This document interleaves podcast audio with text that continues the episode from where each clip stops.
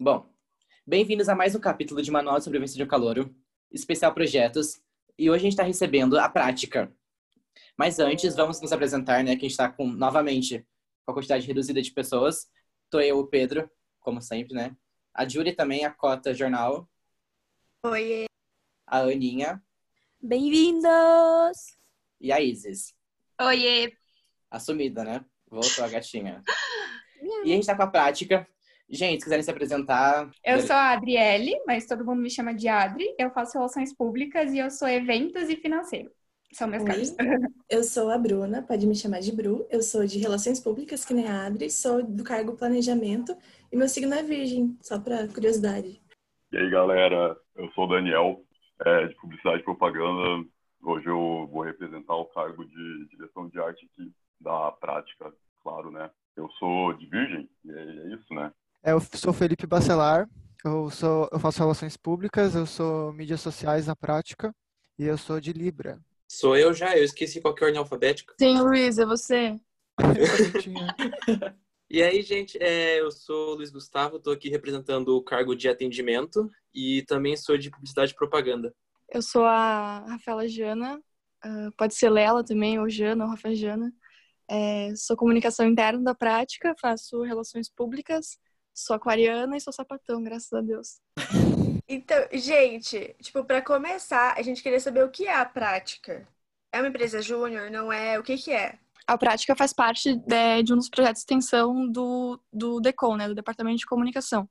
É só a fábrica é, dos projetos que estão lá, que na verdade é uma empresa, mas os outros são projetos de extensão. Como projeto de extensão, a gente tem que a gente tem algumas coisas mais é, da universidade para seguir. A gente atende a comunidade interna da universidade, então a gente atende outros setores, presta serviços para outros departamentos, mas a gente também atende ao público externo. A gente faz mídias ou ajuda, enfim, logo, campanha para quem para quem vier de fora para contratar a gente. A gente funciona como uma agência experimental de relações públicas e somos a a princípio a agência experimental de relações públicas mais antiga do sul do Brasil, com 32 anos já aí atuando. Gente, eu tenho uma dúvida, que é a seguinte: qual a diferença entre uma agência de publicidade e uma agência de relações públicas? É que, na verdade, eu acho que as outras pessoas aí podem me ajudar também, mas é que eu acho que é meio que a gente é meio que é uma agência de comunicação, né? Porque a gente trabalha com interdisciplinaridade. Os, todos os projetos da, lá do Decom é, trabalham dessa forma, aceitam todos os cursos. Então, a gente presta serviço de comunicação de maneira geral. Até tem um, uma vertente, assim, das agências de comunicação deixarem de ser agência de publicidade, passar a ser agência de comunicação e tal, mas a gente, dentro da, da prática, né, nós somos regidos pelo curso de Relações Públicas. Então, por exemplo, a gente tem um professor orientador e uma professora coordenadora do projeto. O orientador é o professor Pedro e a professora coordenadora é a Cláudia acima dele está o Jair, que é o coordenador do curso de Relações Públicas. Então, por exemplo, para uma gestão nova entrar, quem tem que aprovar também é o Jair, que é o coordenador do curso de Relações Públicas.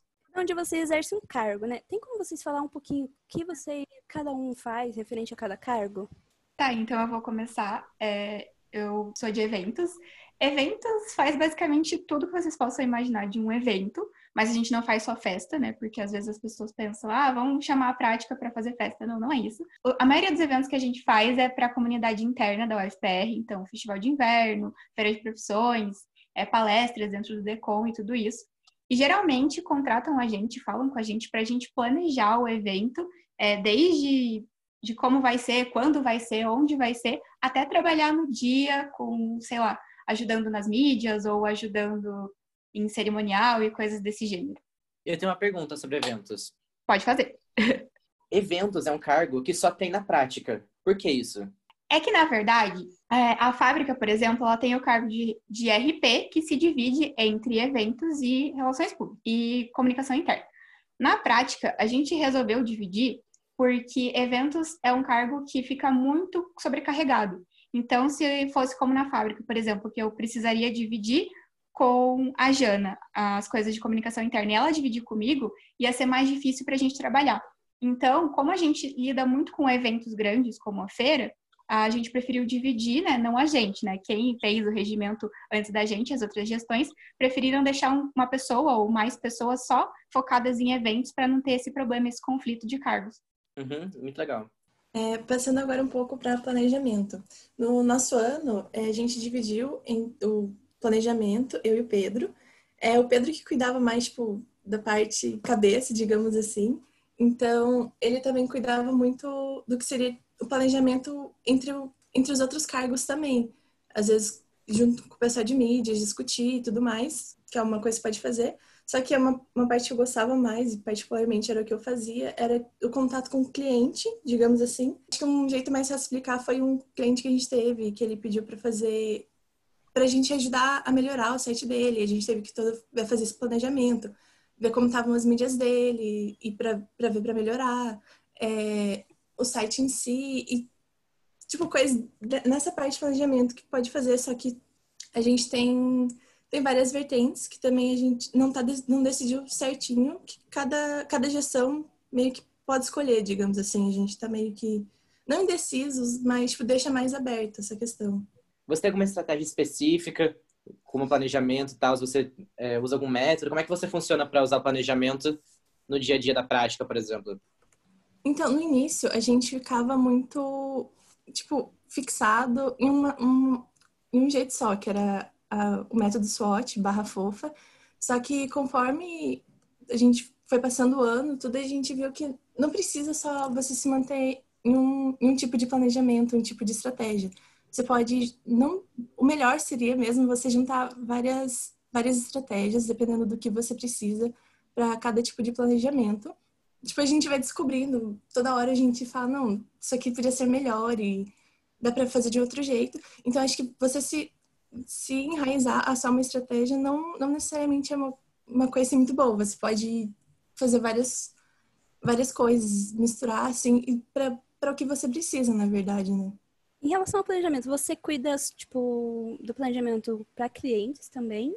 Ou, tipo assim, você cuida dos clientes e também da planejamento de postagem, por exemplo, das mídias na prática ou só para clientes? No caso das mídias, era mais tipo os mídias que faziam. Eu acho que o Pedro tinha um pouco de contato, isso não posso dar 100% de certeza, mas o que eu fazia era mais com, tipo, cliente, assim, tanto no caso do coach que a gente teve, assim, tipo, mais para cliente, não... A gente também fez uma pesquisa de... Eu esqueci agora o nome da pesquisa, perdão, mas pro Cub, que a gente era mais para cliente, assim, que a gente era voltado. Que era, tipo, para ver, ah, quais são, o que pode melhorar, quais são as outras empresas que tão, são concorrentes, o que elas fazem que tá dando certo, o que você pode fazer. Mais essa parte, assim. Ah, sim. Então fica mais pro mídia essa parte da prática, né? Isso. Bom, acho que sobre direção de arte agora, a parte de, o cargo de direção de arte, ele cuida de toda a parte é, gráfica e de audiovisual que a gente tem de demanda dentro da prática, né? Então, a gente é responsável por fazer os posts é, nossos dos clientes, é, a parte tipo, de criação de identidade visual, de logo, é tudo que direção de arte também a gente cuida, e produção de vídeo também, né? É, quando eu entrei na prática, a gente era três DA, tipo, foi muito bom, porque a gente conseguia pegar muita coisa, assim, a gente tinha um, conforto bom, assim, né? E eu entrei, entrou eu, a Júlia Pascoal e o, e o Jurek. É, eu e a Júlia somos de publicidade e o Jurek era de relações públicas. E assim, é, no início do ano a gente dividia, assim, né? Então a gente estava tentando se achar um pouco por um lado, assim, a gente, né, manjava um pouco dos programas e tudo mais. Tava todo mundo meio que se, se descobrindo, assim, né? Então a gente meio que, que dividia igualmente, assim, os trabalhos, né? Não ficava ninguém, tipo, responsável por uma coisa só, né? A gente variava bastante, assim. Até que, é, mais ou menos na metade do ano, assim, o Jurek, ele saiu é, do cargo e, tran e trancou o curso também, na real, ele decidiu, né, seguiu né, ele teve uma oportunidade foda, assim, ele, ele pegou, assim, e ele tá em outro agora, né, tá viajando aí, América do Sul, assim, enfim, ficou eu e a Júlia, né, é, como, como DA, assim, da prática, e a gente se organizou meio que, que assim, é, por um tempo, claro que a gente mudava às vezes, né, mas principalmente a Júlia cuidava da parte de audiovisual, assim, então, criação de vídeo e tudo, e eu fiquei mais com a parte de post, identidade visual, tudo.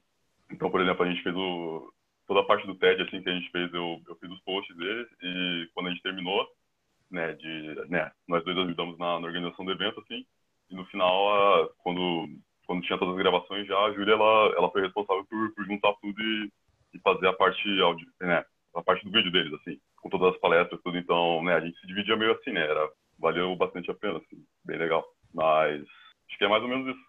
Não veio ninguém de redação, mas tem o cargo de redação, né? Tem o cargo de redação. Uhum. E como é que funciona esse processo criativo, por exemplo? O redação faz as artes ou ele não toca nunca nas artes? Só os DAs fazem? Como é que funciona esse processo criativo para vocês? É, então, na real, a gente, a gente mudou assim um pouco, né? Porque até no nosso ano era mídias junto com, junto com o assim. Então, é, não tinha um redação criação. Agora a gente é, vai fazer uma mudança da prática, vai, vai ter o cargo de redação criação também.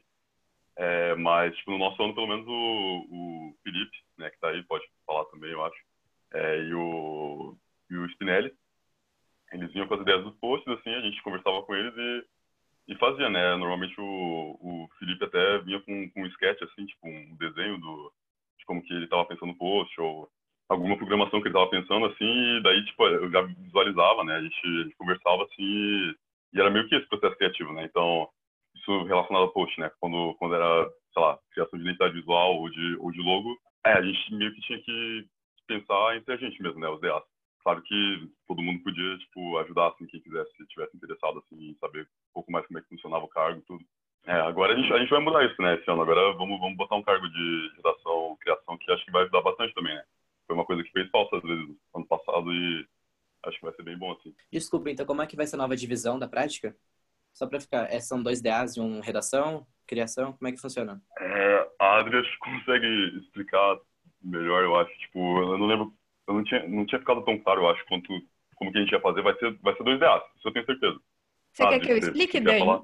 Explique, vão, ser, vão ser dois DAs, dois redações para criação e dois redações para jornalismo. Não necessariamente de jornalismo, mas duas pessoas que vão ficar mais ali em redação para fazer matérias, esse tipo de coisa. É Vai que esse ano, esse ano a gente reviu o regimento e a gente pode restabelecer os cargos. Então, por exemplo, o cargo de redação, que era o cargo que as pessoas de jornalismo faziam a parte de assessoria, principalmente, geralmente, né, os, o pessoal de jornal que fazia, é, vai mudar o nome do cargo, vai ser assessoria, e aí redação passa a ser redação é, dentro do grupo de criação. Então, sobre o cargo de mídias sociais, é, a pessoa que faz o social media da prática é responsável pelos cronogramas dos, da nossa própria rede social ou de parceiros, é, de planejar post. Normalmente, como funciona mais com, com parceiros, que é o impulsionamento de posts ou, enfim. E isso a gente, dentro de mídias sociais, a gente também faz as legendas, ou até mesmo por exemplo, num, dia, num job que a gente teve foi o do Cub, que a gente faz as próprias fotos de produtos, sobre os produtos que é do, do restaurante, enfim. Então é basicamente nesse nível, assim, a gente vai é, trabalhando mais as nossas mídias e como a gente pode fazer, é, tipo, um, a gente pode ter ajuda do, do planejamento, né, para fazer, tipo, como que a gente pode planejar nossas mídias a mais, sei lá, de três meses, é, daqui três meses, como a gente pode projetar o que a gente quer passar para as nossas redes sociais. E é basicamente isso. É, você é de relações públicas, né, Felipe? Correto. E você, o João que trabalha com você, né? Isso, SPI. Esse João SPI, João Spinelli, é o apelido dele. Ele também é de relações públicas, é de publicidade? Como é que funciona essa troca entre vocês dois? Então, ele é de publicidade. E até um fato interessante que ele foi a única pessoa que mandou o, o cargo o projeto de cargo para mídias sociais. E aí eu tinha mandado para CI, enfim, mas eles gostaram e, e gostaram do, é, da minha personalidade, como que a gente trabalhava em grupo, e eu fui para mídias e foi um, uma descoberta, assim. Mas é, eu acho que ele tem muito uma, ele é muito mais ligado a mídias sociais, tipo blogueirinho da gestão, vamos dizer. E eu acho que ele me ajudou bastante, assim, tipo até no começo. E claro que a gente vai pegando jeito, a gente vai se aprimorando. Então é sempre importante essa troca também, né? Tipo, no começo a gente não sabia muito, ele dava mais, dá mais algumas dicas de como se posicionar, por exemplo. Mas a gente vai aprendendo, tipo, em conjunto, assim, sabe? Legal. É que às vezes parece que mídias é um cargo só de publicidade, né? Daí é legal quando tem relações públicas. Verdade, tem gente... essa impressão também. Pra gente interagir. Ah, inclusive, a gente, em relações públicas, a gente tem matéria de mídias digitais já no primeiro semestre. E acho que os outros cursos não tem, né? PP e jornal aí, é. vocês têm? Não, não tem. Não, não. pior que não. É. é que mídias também é, é muito uma pegada de relações públicas de contato com o público.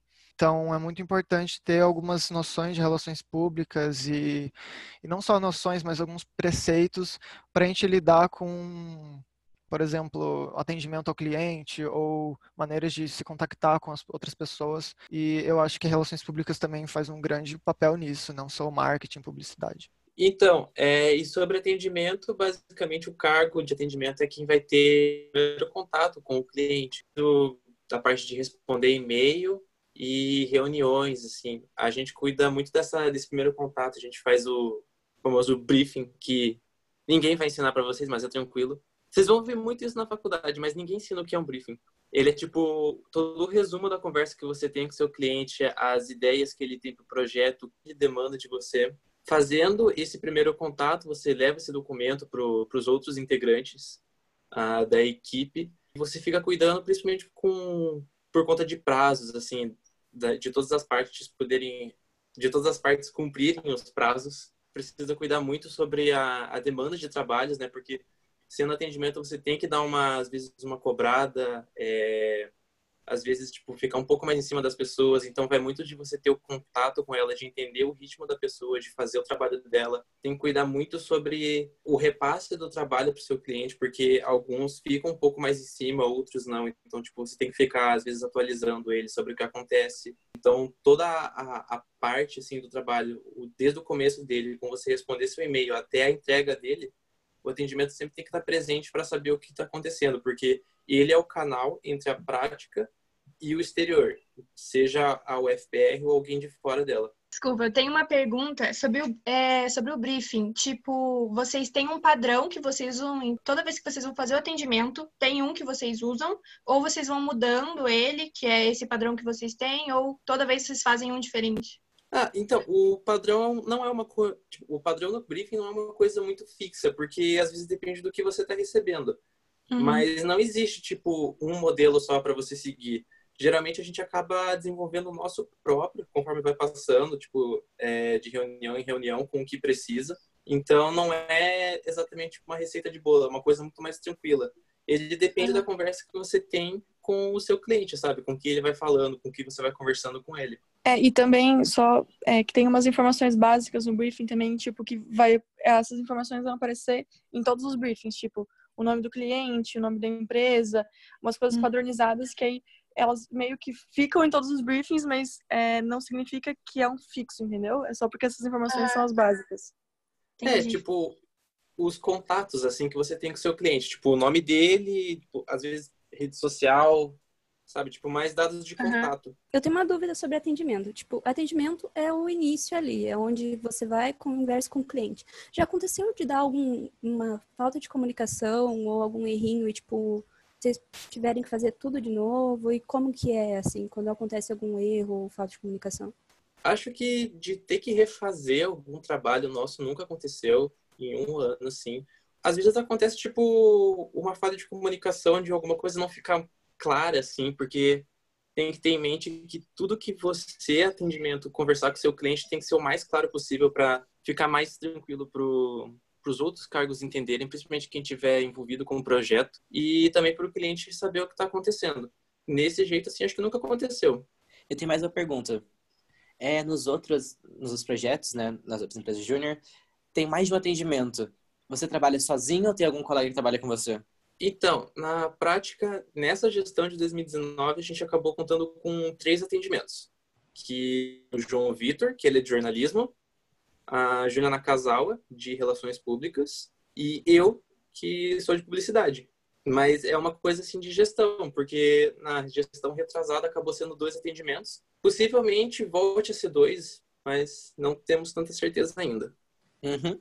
Então sou eu, é, cargo de comunicação interna, é um cargo que eu acho que dos outros cargos, né, a gente mais ou menos tem uma noção, assim, já quando a gente escuta mídias ou direção de arte, a gente já sabe mais ou menos o que, que é, mas comunicação interna é um cargo é, que eu tive bastante dificuldade, não dificuldade para saber o que, que era, mas até o pessoal explicar e tal, entender o que fazia.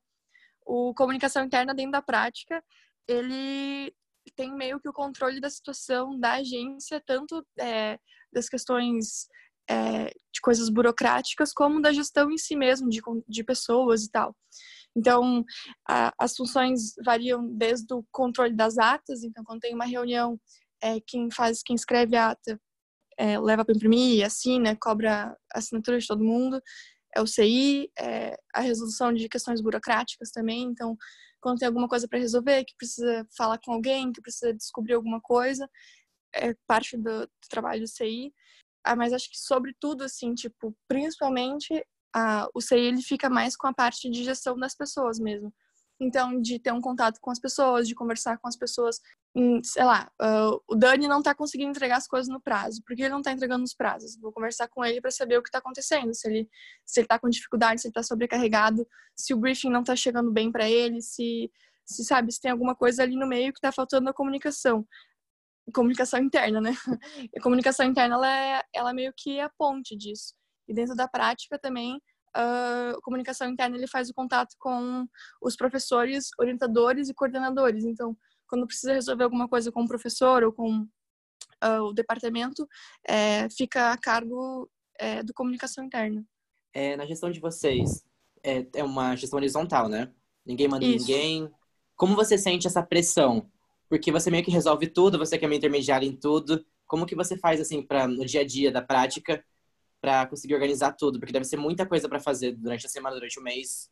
É, eu acho que varia muito de gestão para gestão, mas é, eu sentia muita confiança, assim, na nossa gestão e, e sempre foi muito claro. É, eu acho que isso é uma coisa importante também. Às vezes, é, você pode encontrar, pode acontecer numa próxima gestão, é, de ver o CI como uma pessoa superior, sendo que ele não é, ele só tem o controle das coisas. Então, quando está acontecendo, é, os trabalhos que acontecem na prática, tem trabalhos às vezes que é de mídia, tem trabalhos às vezes que é de só de, de criar uma logo e que pessoas de outros cargos não saberiam. E o CI, ele, ele está a par de tudo, ele sabe de tudo o que está acontecendo na gestão. Então, eu acho que é importante você conseguir a confiança das pessoas que estão trabalhando com você e de você entender a sua posição também, sabe? Que, que você está ali para ouvir, entender e tentar solucionar os problemas, não impor nada em ninguém, nem. E ouvir o que eles querem, o que eles precisam, e em cima disso pensar em outras coisas. Às vezes, no começo, eu, eu, eu achava mais. Eu não que eu achava mais difícil, mas eu me sentia mais pressionada por achar que eu não ia conseguir fazer as coisas e tudo mais.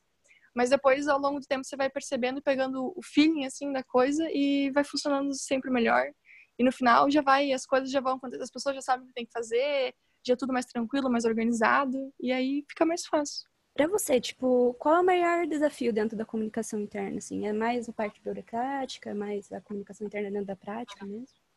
É que dentro da prática também, é porque a prática é um projeto de extensão, então precisa de um presidente que é a pessoa que assina os contratos da prática. Esse ano foi escolhido para ser o CI, e aí então as minhas funções elas meio que se misturam assim. É, as questões burocráticas elas são mais chatas às vezes, então quando tem que fazer um contrato e às vezes o cliente não quer que esteja daquela forma e volta o contrato para reescrever e propor outra coisa. Então, essa parte ela é mais é, mecânica, né? De, de, ter que ficar corrigindo.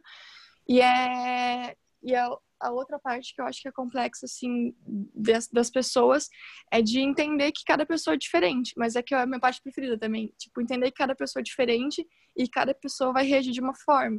Então, pessoas que às vezes não precisam algumas pessoas às vezes vão precisar que você sente do lado delas e converse, e escute com elas, e outras pessoas às vezes não vão querer conversar só vão querer, tipo, ouvir que você tá ali ou saber que tem esse trabalho para fazer, mas não quer conversar muito com você.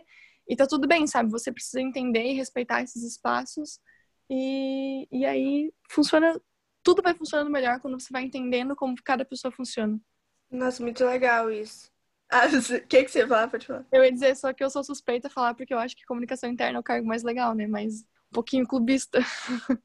Não, é que você deixa parecer muito legal eu quero ser comunicação interna já. Acho que todo mundo quer ser. comunicação interna é muito, é muito trabalhoso. Tipo, você tem que estar presente nas situações, assim, só que é muito legal, assim, também. É legal também você estar a par de tudo, assim, sabe? Por exemplo, o Dani fala muito comigo, né? Por causa da, da direção de arte e tal. Semana passada mesmo ele mandou um áudio de dois minutos falando assim, meu, Lela, aconteceu isso, isso, isso e isso. E aí eu preciso de um jeito para resolver. E aí é legal você sentir que uma pessoa confia em você para fazer isso, sabe? É gratificante também. É um cargo bem gratificante quando você vê as coisas acontecendo. Gente, agora tenho uma pergunta sobre todos os cargos, assim, no geral. Porque eu vi que nos outros projetos, é, os cargos são bem fluidos, assim, sabe? Tipo, se você é de atendimento, você pode ser DA também. E eu queria saber se, tipo, na prática também é assim. Tipo, independente do seu cargo, você, se você quiser explorar outra área, você também pode fazer. Tipo, é assim também na prática? Acho que a gestão ser horizontal, ela possibilita muitas coisas também. E você pode perceber que pessoas é, têm habilidades melhores para algumas coisas do que para outras e que dá para explorar para todas as situações. Os cargos, esse ano, os meninos e a Anne, né, que o pessoal de, de jornal, de redação, é, eles não tinham tanto trabalho porque eles estavam em três para fazer assessoria, a gente não teve tanto trabalho é, ao longo do ano, assim, a gente teve momentos pontuais, como o Festival de Inverno, que eles trabalharam muito, mas então eles estavam mais, entre aspas, soltos é, durante o resto da gestão, e eles ajudaram muito em outras coisas, muito, muito, muito, muito. Tem um vídeo na, no nosso Instagram contando o que, que é a prática e tal. E quem tá lá narrando e falando o texto e tal é a Anne, que é uma menina de, de redação. Então é uhum. legal conseguir explorar esse tipo de coisa. Eu fiz, eu cheguei a fazer atendimento pra prática também de um cliente lá que apareceu um dia, fala, queria conhecer a, a agência, e aí fui falando com ele, acabei fazendo atendimento dele por algum tempo. E o Luiz também vai, passou entre os cargos, a Bruna também. Se você quer opinar, dar uma sugestão para outro cargo também pode, isso é bem, bem tranquilo. Uhum. O Luiz também pode falar um pouquinho sobre isso. Então, eu quando entrei na prática, eu entrei, eu estava trabalhando muito mais com os mídias e os diretores de arte, tipo, fazendo essa redação criação. Aí conforme engraçado, porque eu prestei tipo o projeto para atendimento no começo mesmo, e eu acabei virando uhum. parte da criação. Mas daí conforme foi passando a gestão, é, tem a Amandinha, Amanda Sedoski, que ela estava no atendimento, mas ela também queria conhecer sobre a criação. Então a gente conversou, a gente conversou com ela e a gente começou, tipo, inverter os cargos às vezes, para cada um ter uma experiência, para uhum. saber o que é melhor. E acabou que eu confirmei que eu prefiro muito mais ficar no atendimento, para mim é uma coisa muito mais confortável de trabalhar, eu me sinto melhor, acho que é mais orgânico para mim. Mas eu aprendi muita coisa na criação, tanto que tem um vídeo que a gente fez para postar nas mídias sociais, que foi lá na época do, do, Vingadores Ultimato, que eu trabalhei no roteiro junto com a Amanda. E, tipo, foi um vídeo muito massa. Tipo, eu tive uma experiência bem completa de criação. Aí eu consegui trabalhar algumas coisas com mídias, mas foi, tipo, mais pontual, assim, na, na época da feira de profissões, porque os mídias sociais ficam muito sobrecarregados no mês. Agosto inteiro é muito corrido para eles. Uhum. Então eu tive uma, uma fluidez legal de cargos, assim. Daí agora eu tô mais fixado no atendimento e a Amanda na redação. Mas vale super a pena. A horizontalidade da, da prática proporciona muita coisa legal para aprender. É, eu esqueci de falar, inclusive, né, que desde o final do ano passado, assim, a Amanda começou a trabalhar mesmo com, com a gente, né, nesse cargo meio novo, assim, de, de, de redação e criação, né. Então, e agora mesmo ela tá, inclusive, meio que trabalhando como DA com a gente, assim, né, ela queria meio que explorar ver o que, que ela gosta, assim, tudo. E, e ela já, já manja um pouco de Photoshop também. Então, agora a gente está né, fazendo coisa do HC. E a Amanda, ela tá ajudando a gente com o DA, né? Fazendo os posts ela mesma, assim. Então, é, isso é bem legal, né? Tipo, ver a Amanda evoluindo, assim, né? Tipo, se encontrando no curso, tudo. É, sobre assessoria. Não tem ninguém agora no cargo para falar sobre, mas pode dar uma pincelada sobre o que, que é, o que faz, o que comem. Beleza. A diferença do, do assessoria por redação, que é essa é a nova mudança que a gente fez para a prática, que também para ficar mais de fácil entendimento para as próximas gestões, é que o assessoria é esse cargo com uma com um estilo um pouquinho mais jornalístico. Então, ele vai trabalhar com o press release, que é tipo um, um texto que eles têm que montar para alguns eventos, às vezes, é, produção de entrevistas. A gente tem o nosso site, em que também podem produzir matérias tipo originais deles e lançar pela prática. E a diferença com redação que a gente fez para esse ano é que o redação agora vai ser o que tipo as pessoas entram na faculdade já pensando sobre, que é essa parte um pouco mais criativa, que até ano passado, no comecinho da gestão assim, até a gente começar a se acertar, os dois cargos eles eram meio juntos. Então, tipo, quem às vezes é do curso de jornalismo não curte tanto a produção de conteúdo, mas, tipo, vendo o cargo que tinha no passado, eu tentava, mas não se sentia muito confortável às vezes de fazer, ou tipo, pedia mesmo assim para não fazer.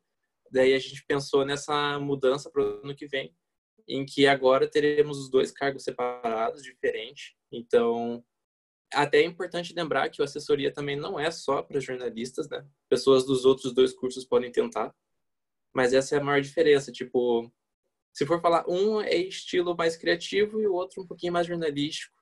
É, eu queria falar sobre isso dos outros cursos também, que é importante porque a assessoria é muito relacionada a relações públicas. Eu sempre vou falar sobre isso em relação a mídias e assessoria, que mídias as pessoas veem muito como publicidade assessoria muito como jornalismo, sendo que são duas funções muito bem exercidas por RPs, que a gente estuda para executar esse tipo de função. A assessoria, ela tem tudo a ver com as relações públicas, porque tem a ver com a imagem, o que vai ser passado, então, se alguém que estiver ouvindo tiver interesse em RP, quer dizer, faz RP e tem interesse em assessoria, é super justo e super válido.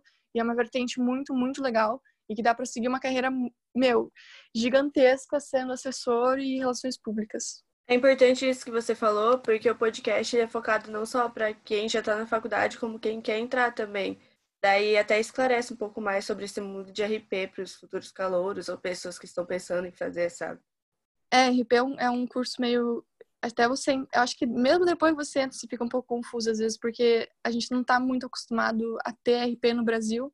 Então, os outros cursos, eles comem um pouquinho do que é RP, sem, sem aí. Até tem amigos que são, tá? Publicitário, jornalista. Mas é bom a gente enfatizar a importância das relações públicas e como elas. Como é importante a gente ter o cargo de relações públicas e as funções de relações públicas é, designadas a RPs e não a outras, é, outros cursos de pessoas é, com outras formações. Dei uma habilitada aqui, né, meninas? Desculpa. Uma coisa que todo mundo quer saber é como que funciona na prática. Eu queria saber se você tem algum exemplo de trabalhos que vocês gostaram mais, que vocês aprenderam mais, ou que foi engraçado, assim, uma situação engraçada que vocês passaram. E aí, quem quer começar? Porque história tem. Posso fazer um adendo antes?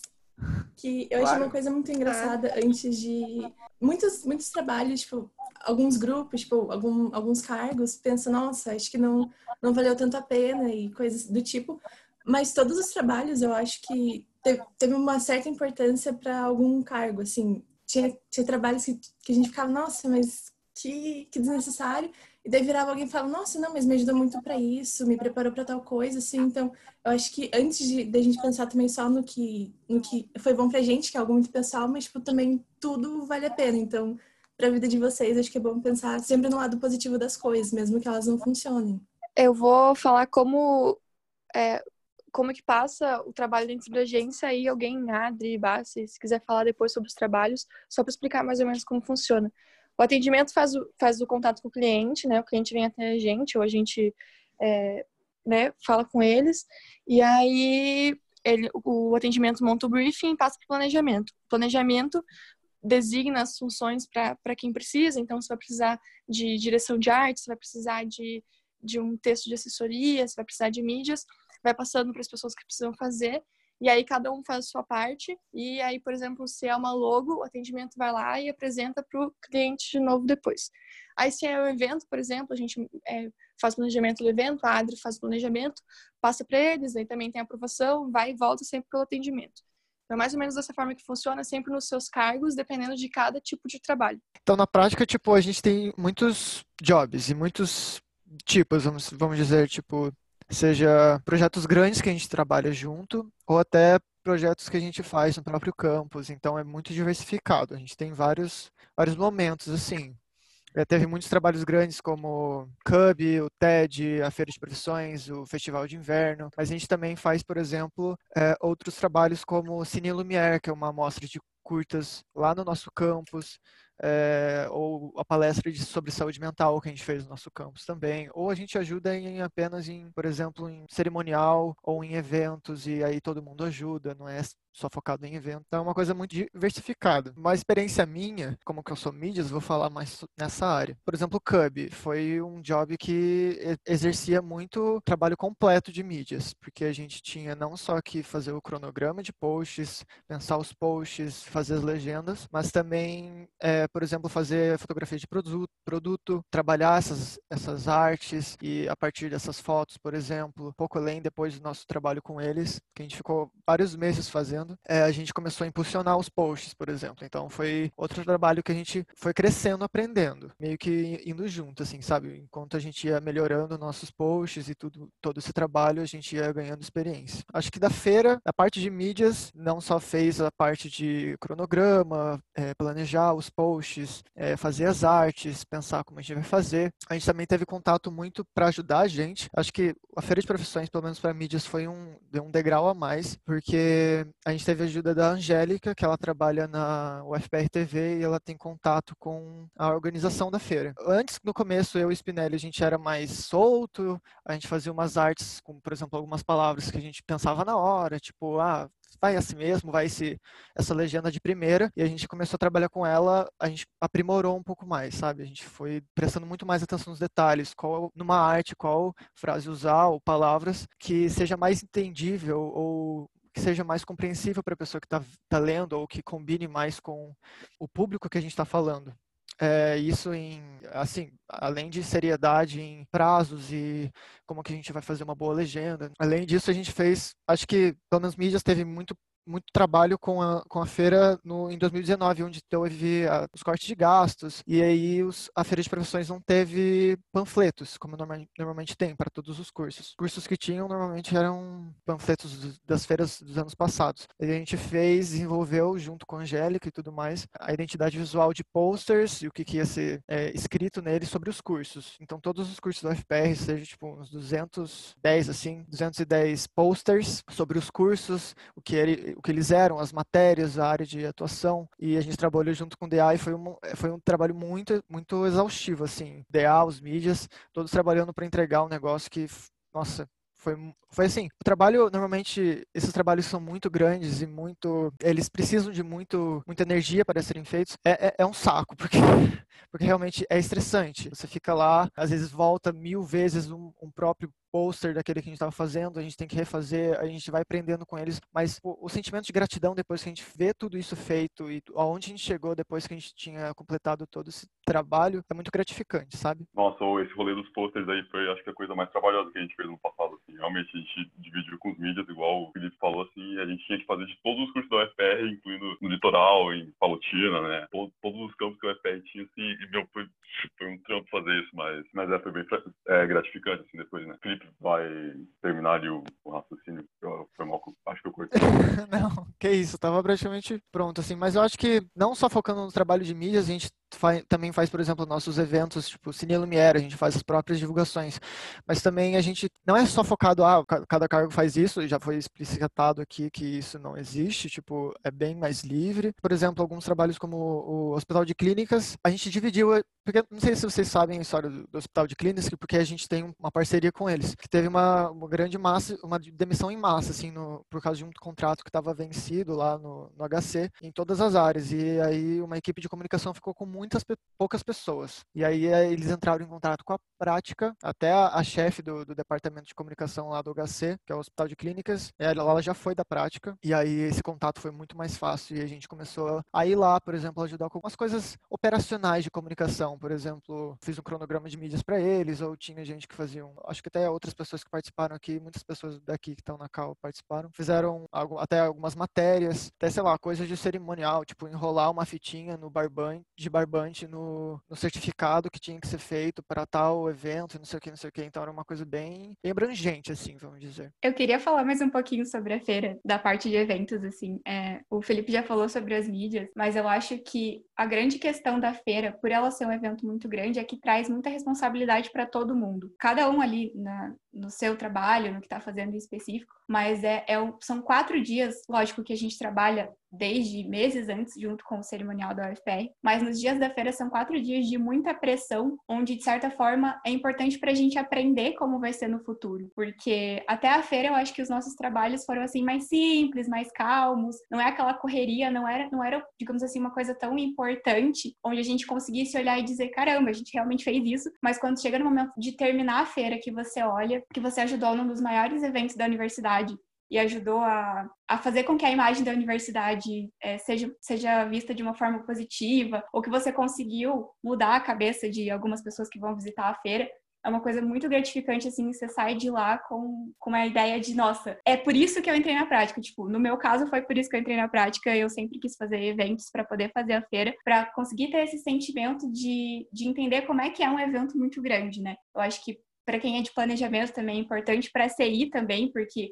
acontece muita coisa dentro da, da feira que, que tipo, não, não é uma coisa para as pessoas de fora, mas que ali a gente tem que resolver uma coisinha aqui, uma coisinha ali. Alguém faltou, alguém que não está conseguindo fazer uma coisa aqui. É, é, acho que é importante para a gente também aprender a trabalhar em equipe, que uma coisa que diziam para gente todos os anos é que Durante a feira, a gente ia brigar, a gente não ia conseguir olhar um na cara do outro. E com a nossa gestão não aconteceu, a gente se uniu muito. Eu acho que, na verdade, não aconteceu em nenhum momento da gente brigar. A gente sempre se unia quando acontecia um problema e eu acho que isso fez a gente crescer bastante como pessoas, não só como profissionais. Falou tudo, Adri. Queria falar um pouco do Cub, o rolê do Cub. É, enfim, foi uma parada de quando a gente pegou esse trabalho, foi no início do ano, assim, porque, tipo, eu já tinha mexido, assim, no Photoshop, no Illustrator, assim, um pouco, sabe? Só que tudo que eu tinha feito era, tipo, 100% amadora, se bem que, prática, né, a gente não ganha nada pra estar lá, né? Só que ainda assim era um trabalho, tipo, comercial, assim, de verdade. E a gente foi a primeira vez que, assim, que a gente pegou assim, fez posts pros caras, eles estavam postando assim, e a gente tava não recebendo, quer dizer, a prática tava. Né? É, mas ainda assim, tipo, era,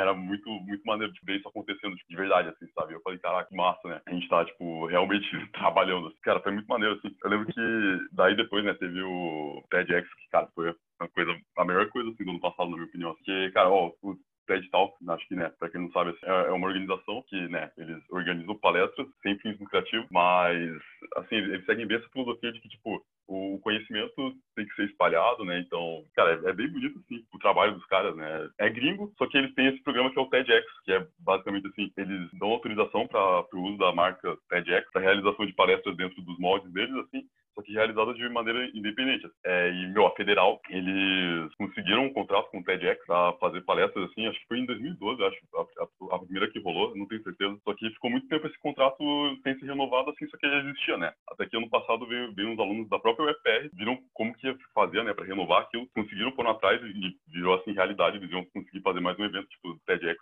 da UFR, e eles, tipo, mandaram e-mail para a prática, no caso, é, falando que eles queriam ajuda para organização, né, porque é né, relações públicas, tudo. E, cara, nossa, eu fiquei, eu fiquei tipo, muito feliz quando eu vi aquilo, porque é absurdo, assim, que, que a gente já tá com. A gente já trabalha com, com, com TEDx, sabe? Tipo, absurdo, assim. Ficou fazendo. Meu, tudo bem que era, era bem restrito, assim, né? Porque os caras têm, tipo, umas regras que eles têm que seguir, tipo, exatamente do jeito que os caras botaram, assim, no, no contrato, tudo. Então, tipo, era, era um, trampo, assim, né? A gente conversar com os caras, tipo, as artes voltavam mil vezes para ser, tipo, corrigidas, tudo. E, meu, enquanto que né, era, era meio estressante, meu, valeu tipo, muito a pena. A gente foi lá, ajudou na organização do evento, vimos tudo. Tipo, no final ainda, quando depois que a gente gravou tudo, é, que a gente gravou toda, todas as, as, palestras, né? E a Júlia foi lá editou tudo, a gente trabalhou com isso, assim. Foi tudo pro canal, tipo, do YouTube, do TEDx geral, assim, global, sabe? E, cara, muito, muito, muito massa, assim. Acho que foi, tipo, de longe a coisa que eu mais gostei. Um negócio que vai estar tipo, na capa do meu currículo, assim, sabe? Ah, é meio que isso, assim, acho que foda, acho que foi a melhor coisa que a gente fez no passado, na, na minha opinião. E a, eles estão com o contato da, da, Amanda, eles iam fazer esse ano de novo, acho que não vai rolar mais, né? Mas ano que vem, provavelmente, então, meu, é, tomara que role, assim, se, se tiver, eu vou me inscrever pra estar tá lá assistindo ano que vem também, porque foi, foi incrível, cara, foi muito foda mesmo. Então, o, o Dani falou que teve as a, a palestra que foi gravada e postada no, no canal do YouTube do TED, mas também teve uns conteúdos originais que a gente acabou fazendo no dia e que foi muito massa, porque a gente teve que produzir entrevistas individuais com cada palestrante ou duplas de palestrantes. Enquanto estava rolando uma palestra lá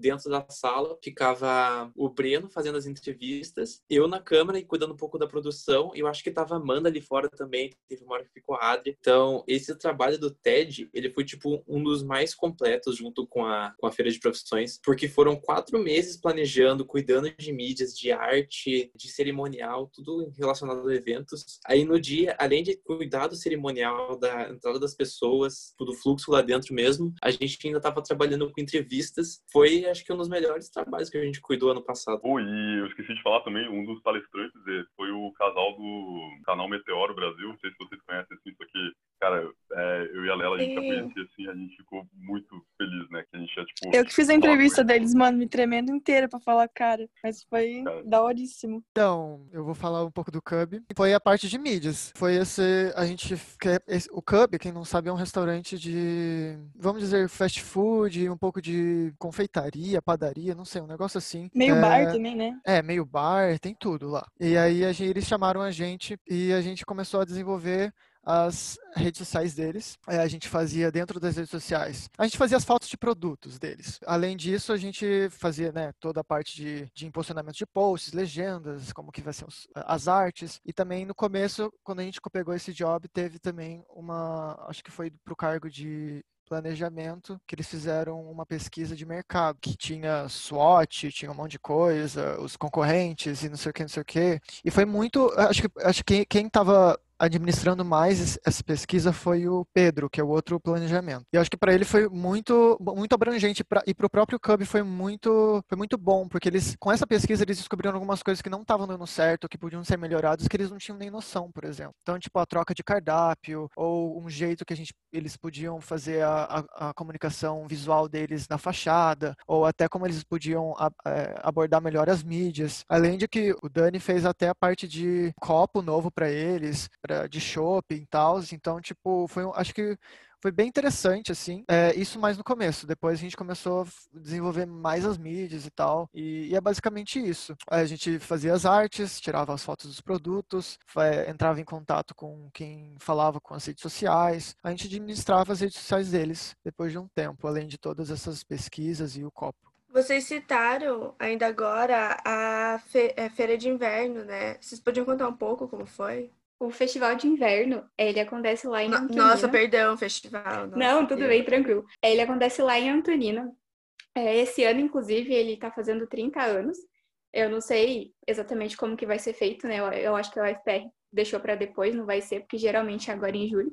Mas desde 2018, a prática conseguiu uma parceria com a Pró-Reitoria de Extensão e Ensino, que cuida do festival, e a gente vai, algumas pessoas vão, na verdade, para fazer cobertura fotográfica e jornalística. E o ano passado a gente também conseguiu ajudar em alguma outra ação que eles estavam fazendo lá. É bem legal porque é uma coisa diferente, né? Acho que é o primeiro contato que a gente teve com alguma coisa cultural e foi, foi bem legal. A gente ia e voltava todos os dias, no caso, era bem cansativo, mas acho que foi uma experiência interessante, principalmente para os meninos de jornalismo, porque eles tiveram oportunidade de entrevistar muitas pessoas diferentes, assim. O Luiz estava lá também, acho que ele pode falar um pouquinho. Então, o festival de inverno foram quatro dias, que o Niato falou. E é muito legal porque você consegue até conhecer mais sobre a cidade, porque são quatro dias em que acontecem, tipo, algumas atividades espalhadas pela cidade. Tipo, a gente passou por uma escola, por um centro histórico. A gente, basicamente, tipo, um dos primeiros a chegar. A gente chegou lá naquele dia, por 9, 10 da manhã. E a gente ficou até quase uma da manhã do outro dia, porque é toda uma cobertura. E é muito legal, porque você passa o dia, tipo, com, com as pessoas da gestão, conversando. É, eu tava fazendo a cobertura fotográfica. Eu fui um dia só, eu fui no primeiro, no caso. Depois a gente tava revezando. Foi muito legal, porque a gente fotografou, tipo, uma exibição de um documentário. Teve shows que aconteceram na parte da noite. De manhã tinha atividades culturais que eram bem legais, que eram numa escola. Tinham pequenos intervalos em que a gente ficava, tipo, conversando. A gente saía para almoçar junto, a gente conhecia a cidade. A gente passava alguns perrengues lá, porque é uma cidade que a gente não conhece, né?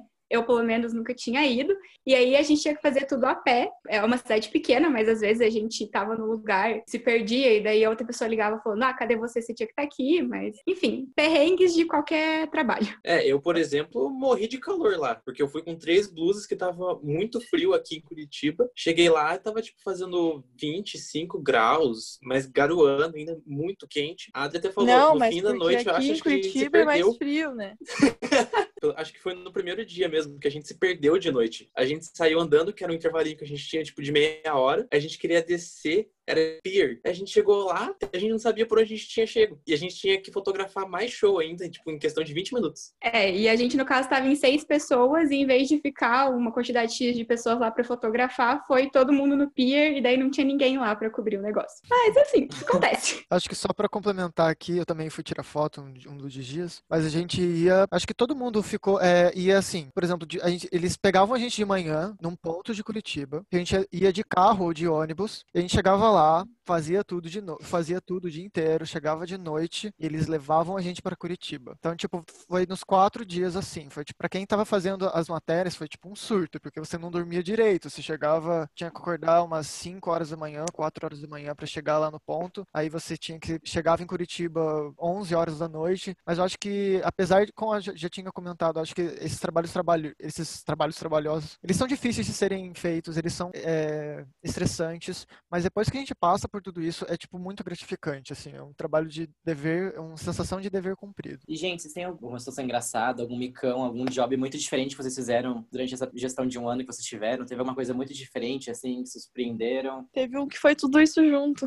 Foi o- um cliente que a gente teve uma vez, que era um coach. Apareceu lá no FPR um dia. O começo da história eu não sei, outra pessoa aí pode contar a Adri, quem tava lá aquele dia. Dani. Eu, eu tava, eu tava. Então, era algum dia tarde, assim, um dia aleatório à tarde. Tava, acho que eu, o Dani, o Breno, que é de jornal, e eu acho que o Álvaro. E a gente tava lá dentro, tipo, a gente tava com o dia livre, então a gente tava fazendo trabalho, nem prestando atenção. Eu tava, tipo, no computador, assim, já pensando em ir pra casa, e do nada chegou uma pessoa na porta da prática e já começando a falar com a gente. Aí eu não sei o que aconteceu, porque tava em quatro pessoas lá dentro, tipo, da gestão, e os quatro ficaram congelados, tipo, ninguém conseguia falar com ele. Foi muito de surpresa. Cara, Eu tava lá também, só que eu tava, eu tava deitada no sofá e os meninos estavam mexendo no computador. Então, eu vi o cara entrando e eles não viram. Eu só olhei pra eles e daí eles viraram todos e ficou todo mundo paralisado. Cara, porque a gente, a gente viajava, assim, né? A gente tava no. Porque o João Vitor um dia conseguiu um Play 2 e, e levou pra prática, assim, né? Então a gente, a gente ficava lá jogando de tarde, às vezes, assim. E daí, né, depois dessa aí, que chegou um cara do nada, assim, era um cliente, a gente, tipo, tudo largado, assim, cara, em choque, sem saber como agir, assim, sabe? Foi bem. Foi bem Alguém foi lá tipo, me chamar e eu não lembro quem foi, acho que foi o Luiz, não sei, alguém foi me chamar e eu tava, Foi o meu, Breno. eu tava lá no outro canto e eu tava só de meia, eu tava sem o meu tênis. Aí eu cheguei pra atender o cara de meia. Aí eu entrei na prática, tipo, eu tava com o meu meia no pé, no outro tava descalço, meu tênis tava lá no chão, tipo, na frente dele. E aí eu falei, boa tarde, tudo bem? Eu fui pegando o tênis, puxando pro lado, assim, pra colocar no pé. E ele começou a falar, falar, falar, falar, falar, falou um monte, assim. E aí, no fim das contas, ele era um, um coach, ele dava aulas de como fazer mapas mentais. Aí ele ficou um tempão falando lá do, do trabalho dele, e aí na semana seguinte ele veio lá e ele ficou, meu, mais acho que umas duas horas, duas horas e meia falando sobre o site dele, todo mundo sem acompanhar direito. Em outra situação também teve o, a voz do Dani, vocês já ouviram a voz do Dani, né? Tá aqui na reunião. A voz do Dani é, é um pouco marcante, assim, né? Aí a primeira vez que ele falou com o Rai da Feira de Profissões, ele achou extraordinário a voz do Dani, não sei o quê. No meio da feira puxou o Dani pra lá ler o, o cerimonial da feira. Então, se vocês foram na feira no passado, a voz que tava lá era a voz do Dani. E o cara achou a voz dele legal. E o Dani tava todo lá tirando fotos, usando microfone, assim, se sentindo o, o bonito, né? O Pois é, É. Daí, daí eu ficava lá, assim, igual, igual uma criança mesmo, assim. Eu falava, "Ô, posso falar tal coisa? E o cara falava, pode, pode. Então, tipo, quem, quem foi na feira de profissões aí ano passado, altas chances de ter me escutado ali. É, teve uma hora no meio da feira que o Dani pegou o microfone e falou: Eia, eia, eia! Saiu. Só falou isso.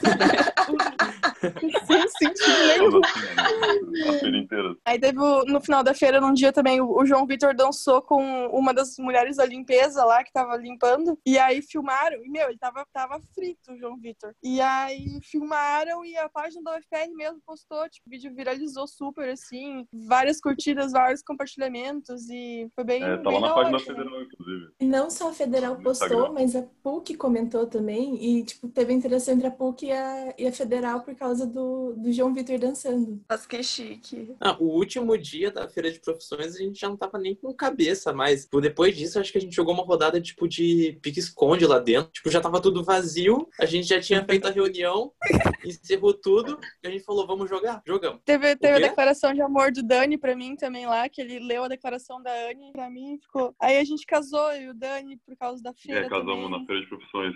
Foi bem É, assim. bem- Ah, depois da feira a gente fez uma, uma reunião muito legal para jogar imagem em ação. Foi, não foi depois da feira, foi no primeiro dia de. depois das Ah, férias. é verdade. Pra mim tinha sido depois da feira, é verdade. Mas é porque isso foi muito épico. Acho que foi o único momento que destruiu a gestão. Eu falei que a gente não tinha brigado nunca, foi nesse dia. Não, esse dia chegou muito perto de brigar. Gente, o Dani é muito ruim em imagem e ação, não dá pra jogar com ele, sério. Ele é horrível, horrível. Dani, Cara, te amo, mas mas Dani é muito ruim, muito ruim. mas faz todo sentido, assim. Né, o pessoal não conseguia interpretar, assim, mas o problema não era comigo. Gente, horrível, sério, horrível. Ele parece qualquer coisa, parece que tá fazendo qualquer coisa. Só não faz sentido. Então, gente, agora vai chegar na hora que os calores estão esperando. Porque é a hora que a galera tem mais curiosidade de saber como que é feito o processo seletivo. Quais são os critérios que vocês utilizam, como funcionam as fases. Eu vou tentar dar um geralzão assim. Acho que é legal falar também que é meio entre os entre os outros entre os outros projetos também é, a gente faz é um cronograma em conjunto então ele funciona mais ou menos da mesma forma a grosso modo né para todos para todos os projetos. Primeiro a gente recebe as inscrições e aí a gente envia os projetos para os cargos que as pessoas querem fazer né. Então são sete cargos eu acho você quiser o sete você recebe o projeto do sete e você envia para gente de volta aqueles que você quer fazer parte e aí são as partes do processo. A gente lê e avalia os projetos, conversa entre a gente, faz uma dinâmica em grupo com as pessoas. Às vezes a dinâmica é com todas as pessoas, às vezes é com grupos, com grupos separados. Aí depois disso a gente tem outra reunião entre a gente pra gente escolher as pessoas que a gente quer para nossa gestão em cada cargo, que nem o caso do Felipe, o Bacelar, que é nosso mídias,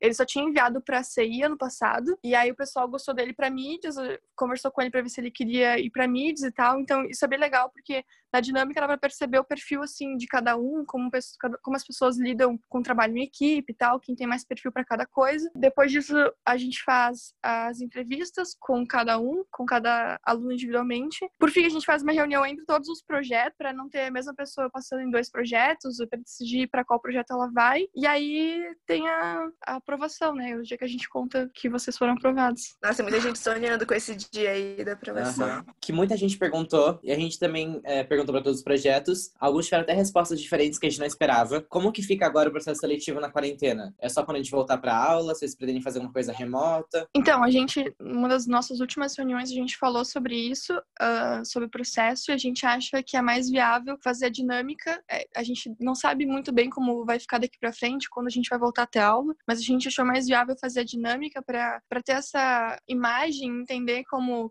cada pessoa funciona dentro de uma equipe, porque é bem, bem clubista de CI, né? Lidar com pessoas é difícil, então é importante que saiba trabalhar em grupo, e aí a parte de, de, da dinâmica é bem importante. Mas a gente está avaliando outras partes do processo para ver como vai ser feito, mas tudo que for feito vai ser avisado também para vocês. Eu Acho que a gente, a gente pode discutir os negócios aqui, né? Tipo, é meu, acho que todo mundo, todos os projetos, é, tava.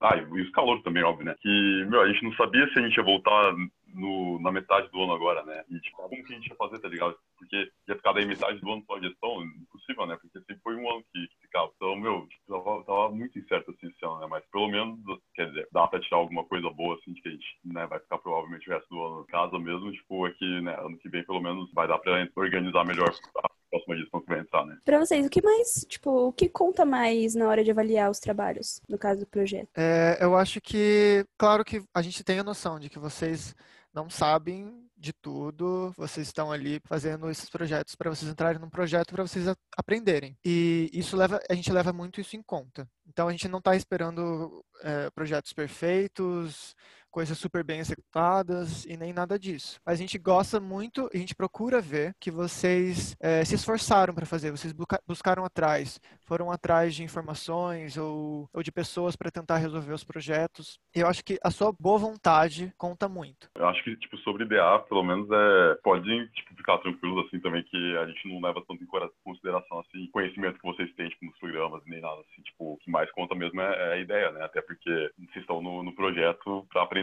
assim, né? Ni- nenhum dos DAs, assim, que, que entraram no meu ano, assim, pelo menos, a gente manjava um pouco isso aqui, nossa, eu não sabia nem, nem um terço do que eu sei hoje, assim, tipo, tudo aprendi na prática, sabe? Na prática agenda. É, então, tipo, isso fiquem tranquilos, assim, é mais a ideia mesmo e acho que acho que a, a Lela consegue explicar, tipo, mais sobre acho que a parte dinâmica, assim, não sei se a gente pode falar muito, mas é... Eu acho que nessa parte da, que a gente recebe os projetos e tal, que a gente vai conhecendo vocês, é uma parte muito determinante o quanto o calor quer a prática e ele quer fazer parte disso, assim, sabe? Tipo, meu, a Adri é um ótimo exemplo disso. A Adri queria muito, muito, muito entrar na prática. O Bacilar também, que fez para e foi para outro, porque ele queria entrar na prática. E ele deixa isso claro para outra gestão, que sabia que ele queria ser da prática, o Luiz também. Então, eu acho que é uma coisa bem determinante e a gente, a gente conversa entre a gente, né, sobre, sobre o que a gente vê dos calores e tal, sobre, é, sobre como a gente já teve a reunião sobre a avaliação dos projetos. Dá para ver, assim, sabe, quem quer muito, quem tá empolgado, quem vem tirar dúvidas, quem conversa, quem, sabe, quem fala, nossa, quero muito fazer parte da prática, a prática é meu sonho, assim. Isso não significa que pessoas tímidas não vão entrar, tipo, não levem, né, não acho que é isso. Mas quando a gente tiver entrevista, que é a última parte também, se a pessoa se colocar bem exposta, assim, a fazer parte da prática, integrar a prática, mesmo que ela não tenha tanto conhecimento mecânico, operacional, né, na prática, na prática de execução mesmo, o projeto está aí para ensinar, né? Então acho que a vontade de fazer parte, ela é determinante no, no processo de escolha. Aí um adendo, muito importante você ter noção de trabalho em equipe, de você não ser individualista eh, e de você trabalhar bem com outras pessoas, porque isso já, por exemplo, já foi, já tirou uma pessoa de um projeto que estava quase, quase cotado para entrar, sabe? Na entrevista, é, não sei se pode dar spoiler também, se como é que funciona, mas como é que funciona a entrevista? Vocês entrevistam, por exemplo, pro cargo de DA, os dois DAs entrevistam a pessoa, um DA entrevista o, essa pessoa que quer esse cargo, prática inteira entrevista a pessoa, como funciona isso? Às vezes, a maioria das pessoas pede de mais de um cargo, né? Então vão as duas ou três pessoas daquele cargo ou daqueles dois cargos entrevistar aquela pessoa ali. Então todo mundo que, que faz para aquele cargo vai ser entrevistado por todas as pessoas do cargo. É, mas, mas É, depende essa- de tudo, assim, né? depende de como que foi o projeto que entregaram, tipo, de como que foram na dinâmica, assim, isso tudo depende de como que daí vai, vai ser feita a entrevista, assim, sabe? Então, tipo, não, não, é, não existe um padrão, assim, é realmente, tipo, como que cada um foi e como a gente decidiu fazer, tipo, dependendo do caso, né? É, depende muito do projeto também, que nem na minha entrevista eu tinha, pra prática eu fiz atendimento, comunicação interna e redação, eu acho. E aí as meninas estavam lá pra me entrevistar e elas perguntaram qual que era o cargo que eu mais queria, qual que eu mais gostava, qual que eu mais tinha me... Tipo, qual, se eu tivesse que escolher entre um dos três, qual eu escolheria, entendeu? Então é, é meio que um... Não é, a entrevista é a parte que precisa ter menos, tipo, a entrevista é só um momento de conversa, assim, para saber quais são os seus objetivos, assim. Ah, você quer prática mesmo? Não, não quero, então tá tudo bem, sabe? Tipo, faz parte, vai pra fábrica, sinapse, o que você quiser, não tem problema, assim, sabe? A entrevista é uma parte importante para você ser bem sincero, porque vai determinar as suas a sua possibilidade de entrar em qualquer um dos projetos, né? E não dá pra mentir também, tipo, pra prática falar que você quer pra prática e pra fábrica falar que você quer pra fábrica. Porque a gente fala entre a gente, né? Aí você não vai entrar nos dois, porque você é mentiroso. É verdade, é verdade. É legal, é legal pensar essa entrevista final assim como só um momento tipo de feedback, sabe? Tipo, que você pode explicar algumas coisas que você fez no seu projeto e tipo a gente também passa algumas coisas pra vocês. É a parte mais tranquila que tem. É, tranquilo, Tipo, é e, meu, mais é, transparente. É, e eu acho que tipo, é, é óbvio que é clichê tu virar assim e falar, ah, seja você mesmo, mas, tipo, no final é só isso mesmo. Tipo, você vai lá e é, tipo, última conversa assim mesmo, né? Tipo, a entrevista final, né? Tem a pergunta aqui sobre as funções exercidas na Feira das Profissões. Ela perguntou quais são as funções exercidas pela prática na Feira das Profissões UFP. Desculpa, Mais de gente. novo.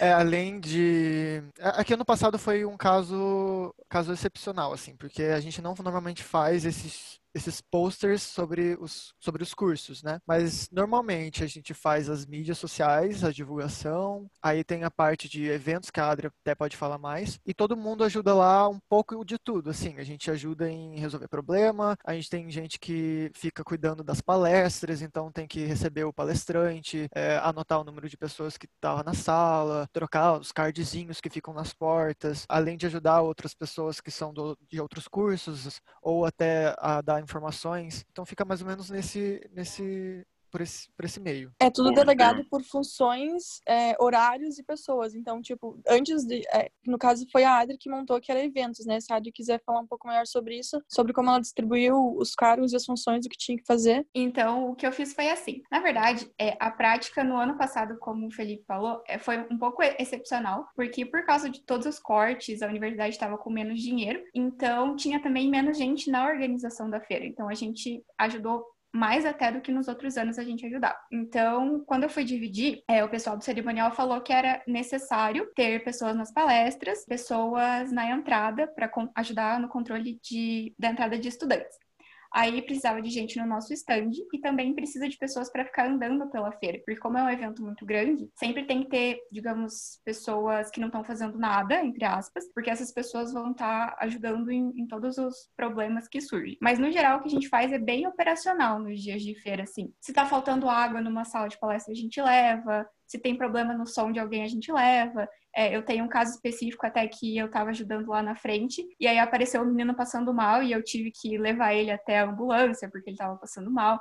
Mas é, são funções assim operacionais de um evento. A gente também ajuda no, no, planejamento das mídias, como o Felipe falou. Nos dias antes, a gente vai lá montar, fazer as coisas. São funções operacionais assim. Vocês iniciaram com o site da prática, certo? Como é fazer o site? É muito burocrático? É, o lance do, do, site, quem fez tudo, mobilizou tudo foi o, o Felipe Jurek, que trancou o curso na metade do ano, então ele já não faz mais parte da prática, mas foi bem burocrático, principalmente pelo domínio ou hospedagem da UFPR, não sei a nomenclatura certa, mas montar o site é você saber mexer, né, na, no WordPress, e aí foi uma pessoa que fez, que foi o Felipe, né, e aí ficou pronto, ficou, meu, a gente curtiu muito, e aí o processo mais difícil mesmo foi conseguir as hospedagens da UFPR e domínio e tal, conseguir subir, mas depois deu tudo certo. Precisava dele, né, pra, pra falar com mais específico assim. Se alguém tiver mais dúvidas sobre isso, pode falar com a gente que a gente responde mais bonitinho, mais certinho. É, qual a diferença entre um trabalho mais simples de um trabalho mais gigantesco como a feira e o TED? Eu acho que é mais assim, organização de pessoas, que é o mais, mais complicado para fazer em, em, trabalhos grandes, assim, em eventos. Você conseguir organizar todo mundo é mais complicadinho. Mas de resto, assim, quando você aprende a fazer a parte operacional, só vai. Pode Uma ir, coisa que a Adri sempre brinca que em eventos grandes, tipo, todo mundo é do cargo de eventos, né? Acho que, tipo, uma grande diferença é isso, todo mundo meio que muda de cargo por um tempo. Os jobs menores, assim, é, é mais geralmente feito por uma pessoa só, ou só por um, uma, um setor da, da agência, e os grandes aí estão mais. Todo, todo mundo está envolvido, né? Acho que é a maior diferença. É uma pergunta de outro internauta: como é que é a carga horária da prática? Como é que funciona? É, dá horas complementares? Como é que funciona essa parte? 40 horas semanais Brincadeira. Mentira, não é tanto não. Eu acho que é bem livre, né? Então, a gente é. tem um ponto, né? Então, para marcar as horas que a gente tá lá presente na agência, uh, são 12 horas semanais, né? Que a gente tem que cumprir dentro da, do, do que é proposto no projeto de extensão. E aí elas podem ser distribuídas em três, quatro, cinco dias, né? Dependendo do como você quiser fazer. Se você quiser fazer em dois dias, dá para fazer também. Depende muito do seu cargo também, né? É, da necessidade de você estar lá presente. E conta como horas complementares. A gente ganha 120 horas de, de hora complementar, que diz, Alguém sabe? Cada curso tem que cumprir uma determinada quantidade de horas complementares. No caso de RP, é 240. Mas todo mundo recebe as 620 horas, independente se vai poder usar as 120 ou não. É isso. Ah, é. Então, agora acabou as perguntas dos internautas, né? E a gente queria saber uma lição que vocês tiraram trabalhando na prática. Não tem grandes lições, tipo, então, então tem grandes lições, mas eu acho que não é uma coisa que fez a gente ter uma grande lição, uma coisa em específico, foi, acho que muitas coisas somadas sabe? Tipo, a gente entrar em contato com tantos, tantos jobs, a gente ter que aumentar a nossa responsabilidade de, de fazer eles ou não. Além de que você, por exemplo, fazer um cronograma, você vai ter que seguir esse cronograma até o final, porque ele tá, tipo, esse é o planejamento, não pode ser mudado, as pessoas estão dependendo desse planejamento, às vezes, para fazer algum outro post, alguma, divulgar uma outra informação. Então, tipo, é importante, é mais umas coisas de profissionalismo mesmo, sabe? Tipo, a gente entra muito amadorzinho, tipo, ah, eu acho que essa legenda tá ótima, não sei o quê. Tipo, ah, a primeira, que, primeira legenda que for na minha cabeça vai. Ou tipo, ah, essa arte, ah, não tá perfeito, mas ah, pode ir. Mas a gente vai aprendendo a lidar com isso, sabe? Além de tudo isso, é como a gente lida com as pessoas. Começa a entender como que as outras pessoas trabalham, como é o jeito das outras pessoas. Tipo, acho que a, a Jana tem um repertório muito maior para falar sobre isso. Mas, tipo, por exemplo, meu, o, a mídia sociais fica muito em contato com os DAs. Então, até eu encontrar uma maneira de, de falar com eles facilmente, para eles eu passar uma arte, eles entenderem. Por exemplo, como o Dani tinha comentado no começo, eu faço até um sketch de como que eu quero que a arte seja, eu, eu mando referências, eu falo, eu mando tudo o que vai ter, ter escrito. E aí isso ajuda muito você criar um bom relacionamento com seus colegas, sabe? Tipo, e você permanecer uns bons relacionamentos. Eu acho que é basicamente aprender a lidar com pessoas diferentes no ambiente de trabalho e que esse, esse relacionamento por mais que todo mundo seja amigo, a gente aprendeu todo mundo a entender os outros como colegas de trabalho, que a partir de agora a gente precisa levar isso para a vida, de, de, que você vai trabalhar com pessoas diferentes, que você precisa entender essas pessoas para você também não surtar ali no seu ambiente de trabalho. Eu acho que é isso. É mais a, a convivência com pessoas diferentes e como isso pode afetar na sua carreira profissional. Eu acho que, eu, não, eu sei que vai ser meio clichê, mas é, coisas que não deram certo, acho que para mim marcam mais, porque eu lembro que em relação a clientes, não, não quero especificar, mas tipo, tinha alguns clientes que não não eram tão legais assim com a gente, eles acabavam, tipo, eles pediam uma coisa, daí na hora eles falaram que não era aquilo que eles pediam, ou em relação a, tipo, pagamentos, enfim, e a gente não sabia como, como lidar, assim, a gente pensava que mesmo a gente estando certo, a gente não podia reclamar, porque podia sujar o nosso nome e tudo mais, o nome da prática. Conversando com o professor, acho que a gente criou essa maturidade de entender, não, infelizmente tem coisa que a gente tem que engolir, mas várias vezes não é porque a gente é calouro, porque a gente tá fazendo as coisas na nome da prática, a gente não pode se posicionar e mostrar que a gente está insatisfeito. Só que tem um jeito certo de fazer isso. Acho que esse foi um ponto bem importante, assim, que, que eu aprendi bastante com isso. Para mim, eu acho que o que eu mais aprendi com a prática até agora foi até o que a Adri e o Bassi falaram muito bem, que é o trabalho em grupo e a disciplina que você acaba criando nesse tempo que você passa lá, de você saber até que ponto você pode se cobrar, porque a gente já falou até antes que a gente é calor, tipo, a gente entra não conhecendo tudo. Às vezes é comum que em algum momento da gestão você acabe te cobrando demais de si mesmo, como se, você tivesse, tipo, anos de experiência na área, sendo que, tipo, a prática é justamente um momento e um espaço para você aprender e aprender com os outros também. O trabalho em equipe que a gente acaba criando nesse um ano, ele que diz muita coisa para como você sai depois. Tipo, hoje a gente já falou isso acho que duas vezes que a gente aprendeu tipo a como lidar um com o outro, o ritmo de cada um, sabe? Tipo, a, a, forma de trabalhar melhor. E eu acho que isso, tipo, pelo menos no, na minha visão, assim, da prática, foi o que acabou agregando muito até agora, porque não precisa se cobrar mais do que deve, sabe? Meu, eu acho que, tipo, a coisa que, uma coisa que eu aprendi, acho que foi a principal lição, assim, talvez da prática, é, não principal, mas foi uma coisa que, tipo, que, que, eu aprendi ano passado e que acho que eu vou levar pra minha carreira. Mas é que, assim, trabalhando com, como DA, né, estando em contato com, por exemplo, com, com a galera que acabou virando redação, criação, com a Amanda, né, ou até conversando com os mídias e os próprios ideados, assim, quando a gente ia ter uma ideia, ou a gente ia, tinha que pensar alguma coisa meio do zero, e a gente ia, a gente ia fazer uma reunião, tipo, de criação, assim, né, ou meio que um brainstorm, assim, meu, literalmente, assim, quase tudo que você pensa, assim, pode desenvolver alguma coisa, mesmo que seja a coisa mais idiota, assim, que você pensa. Você tem que falar, assim, porque mesmo que ah, todo mundo dê risada, assim, e fale, pô, que idiota, assim, né, mas você pensa assim, ah, não dá pra fazer isso, mas tá, que dá pra fazer tal coisa, daí, tipo, isso acaba desenvolvendo, assim, e aí, tipo, todo mundo vai enchendo, assim, também, e, e meu, é meio esse rolê de você não sentir vergonha de falar mesmo, tipo, porque você vai fazer uma reunião, tipo, pra criar alguma coisa do zero, quase qualquer coisa tipo, pode desenvolver em, em, algo mais legal, assim, sabe? Então acho que, não sei se ficou claro, assim, né? Mas acho que é meio isso. O meu é, é uma coisa bem pessoal, assim, em particular minha. Tô, gente, só tô em câncer, vou até chorar falando, eu acho. Eu acho que eu sempre tive muita dificuldade em aceitar que eu era capaz de fazer as coisas, sabe? De fazer as coisas bem. Isso foi uma coisa que eu ouvi muito quando eu entrei na prática, porque a nossa gestão é a maior gestão que já teve na prática, nós somos em 16, e eu entrei como 6 sozinha. E aí eu ouvi muitas pessoas, tipo, pessoas que vieram conversar comigo, falando assim, Lela, você acha que não é melhor chamar outra pessoa para ficar com você, Lela?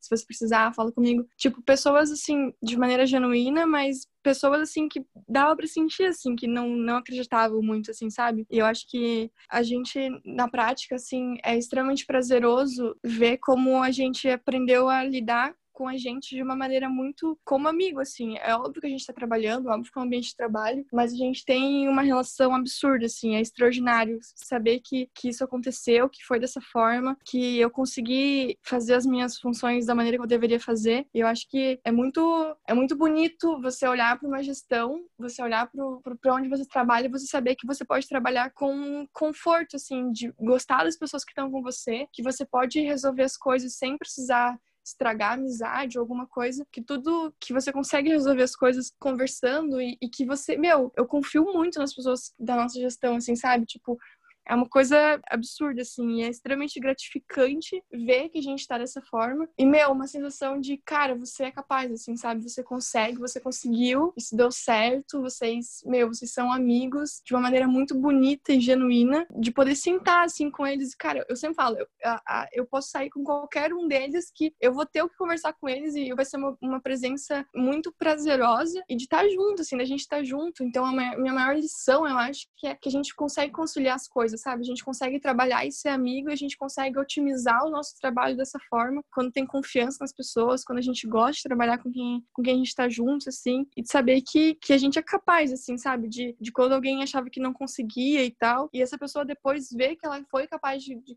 de realizar aquele trabalho, ver como para ela é gratificante, cara, é muito bonito, é extremamente gratificante e, meu, é, é tudo, assim, tá ligado?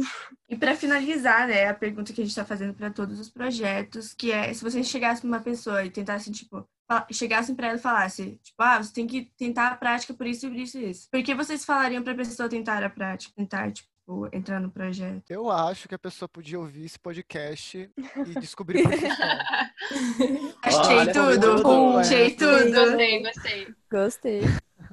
Eu acho que para convencer uma pessoa, eu acho que mais do que querer convencer ela, você tem que mostrar o que foi para você. Tipo, você tem que acreditar no que você tá falando, sabe? E eu acredito muito que o que a gente fez, cara, eu tenho muito orgulho, assim, de falar sobre essas coisas, do que a gente fez, de como a gente conseguiu é, manter a gestão, de todos os trabalhos que a gente realizou. Meu, a gente fez muitas coisas, muitas, muitas coisas. A gente fez muitos trabalhos que a gente nem chegou a comentar aqui hoje. E, cara, mostrar que você não precisa saber, você precisa ter vontade de, de aprender. Se você tem vontade de aprender, então a prática vai feita para você, sabe? O seu lugar é lá. Você vai poder conversar, entender um pouco mais de, de cada função, descobrir que você gosta de uma coisa, que você não gosta daquilo, porque pode acontecer de você entrar num cargo e você descobrir que você não gosta. Aprender, vontade de aprender. Se você tiver vontade de aprender, a prática é o lugar certo. Eu acho que para as pessoas que estão meio receosas também não ficar pensando só em, em como foi a nossa gestão, mas tipo, na prática de modo geral, porque é uma coisa que pode ser muito mutável também. E eu acho que para qualquer, para qualquer projeto, tem que pensar o que é o projeto em si, porque às vezes você só quer, tipo, ir por influência de uma gestão, de uma pessoa ou outra que está dentro ou fora do projeto em si, mas não é aquilo que você realmente se vê, sabe? Não é aquilo que você quer exercer, coisa do tipo. Então acho que também é bom pensar nisso. Às vezes, sei lá, pode ter uma imagem tanto positiva quanto negativa e querer ir por ir ou não ir para um certo projeto, mas eu acho que é importante você ver isso como um todo, assim, se é o que você quer fazer. Acho que também se você quiser botar TEDx FR na capa do seu currículo, a prática é um Bom, então esse foi o episódio com a prática. A gente queria agradecer demais a presença de vocês. Foi muito legal, foi muito esclarecedor, muito completo. Obrigada, gente, de é verdade, pela presença. A gente real gostaria de... Nossa, muito, é, de verdade. Gente. Muito obrigado pela presença de vocês. A gente agradece o convite também, por Obrigado, participar, é, pela oportunidade chamarem a gente. Aqui. É muito legal é, da parte gente... de vocês. Venham ser praticantes. Com certeza, a gente agradece muito vocês chamar, terem chamado a gente. E se você que está ouvindo o podcast dos calouros não segue a prática ainda, segue a gente, Prático FPR, nas redes sociais. Tá fazendo merchan aqui, porque tem que usar ah, isso, o pra isso. Tá não tá. E o perfil pessoal de todos os praticantes. Ô, oh, brincadeira. e pelo amor de Deus, prática com dois T's. Por favor, e sem acento. Sem acento. Então é isso, gente. Muito obrigado de verdade. Vamos só dar um tchau coletivo, todo mundo dá um tchau ao mesmo tempo? Tchau. Tchau. Tchau. Tchau. Tchau. tchau. Bye, bye. Meu Deus. Beijo. Que caos, que caos.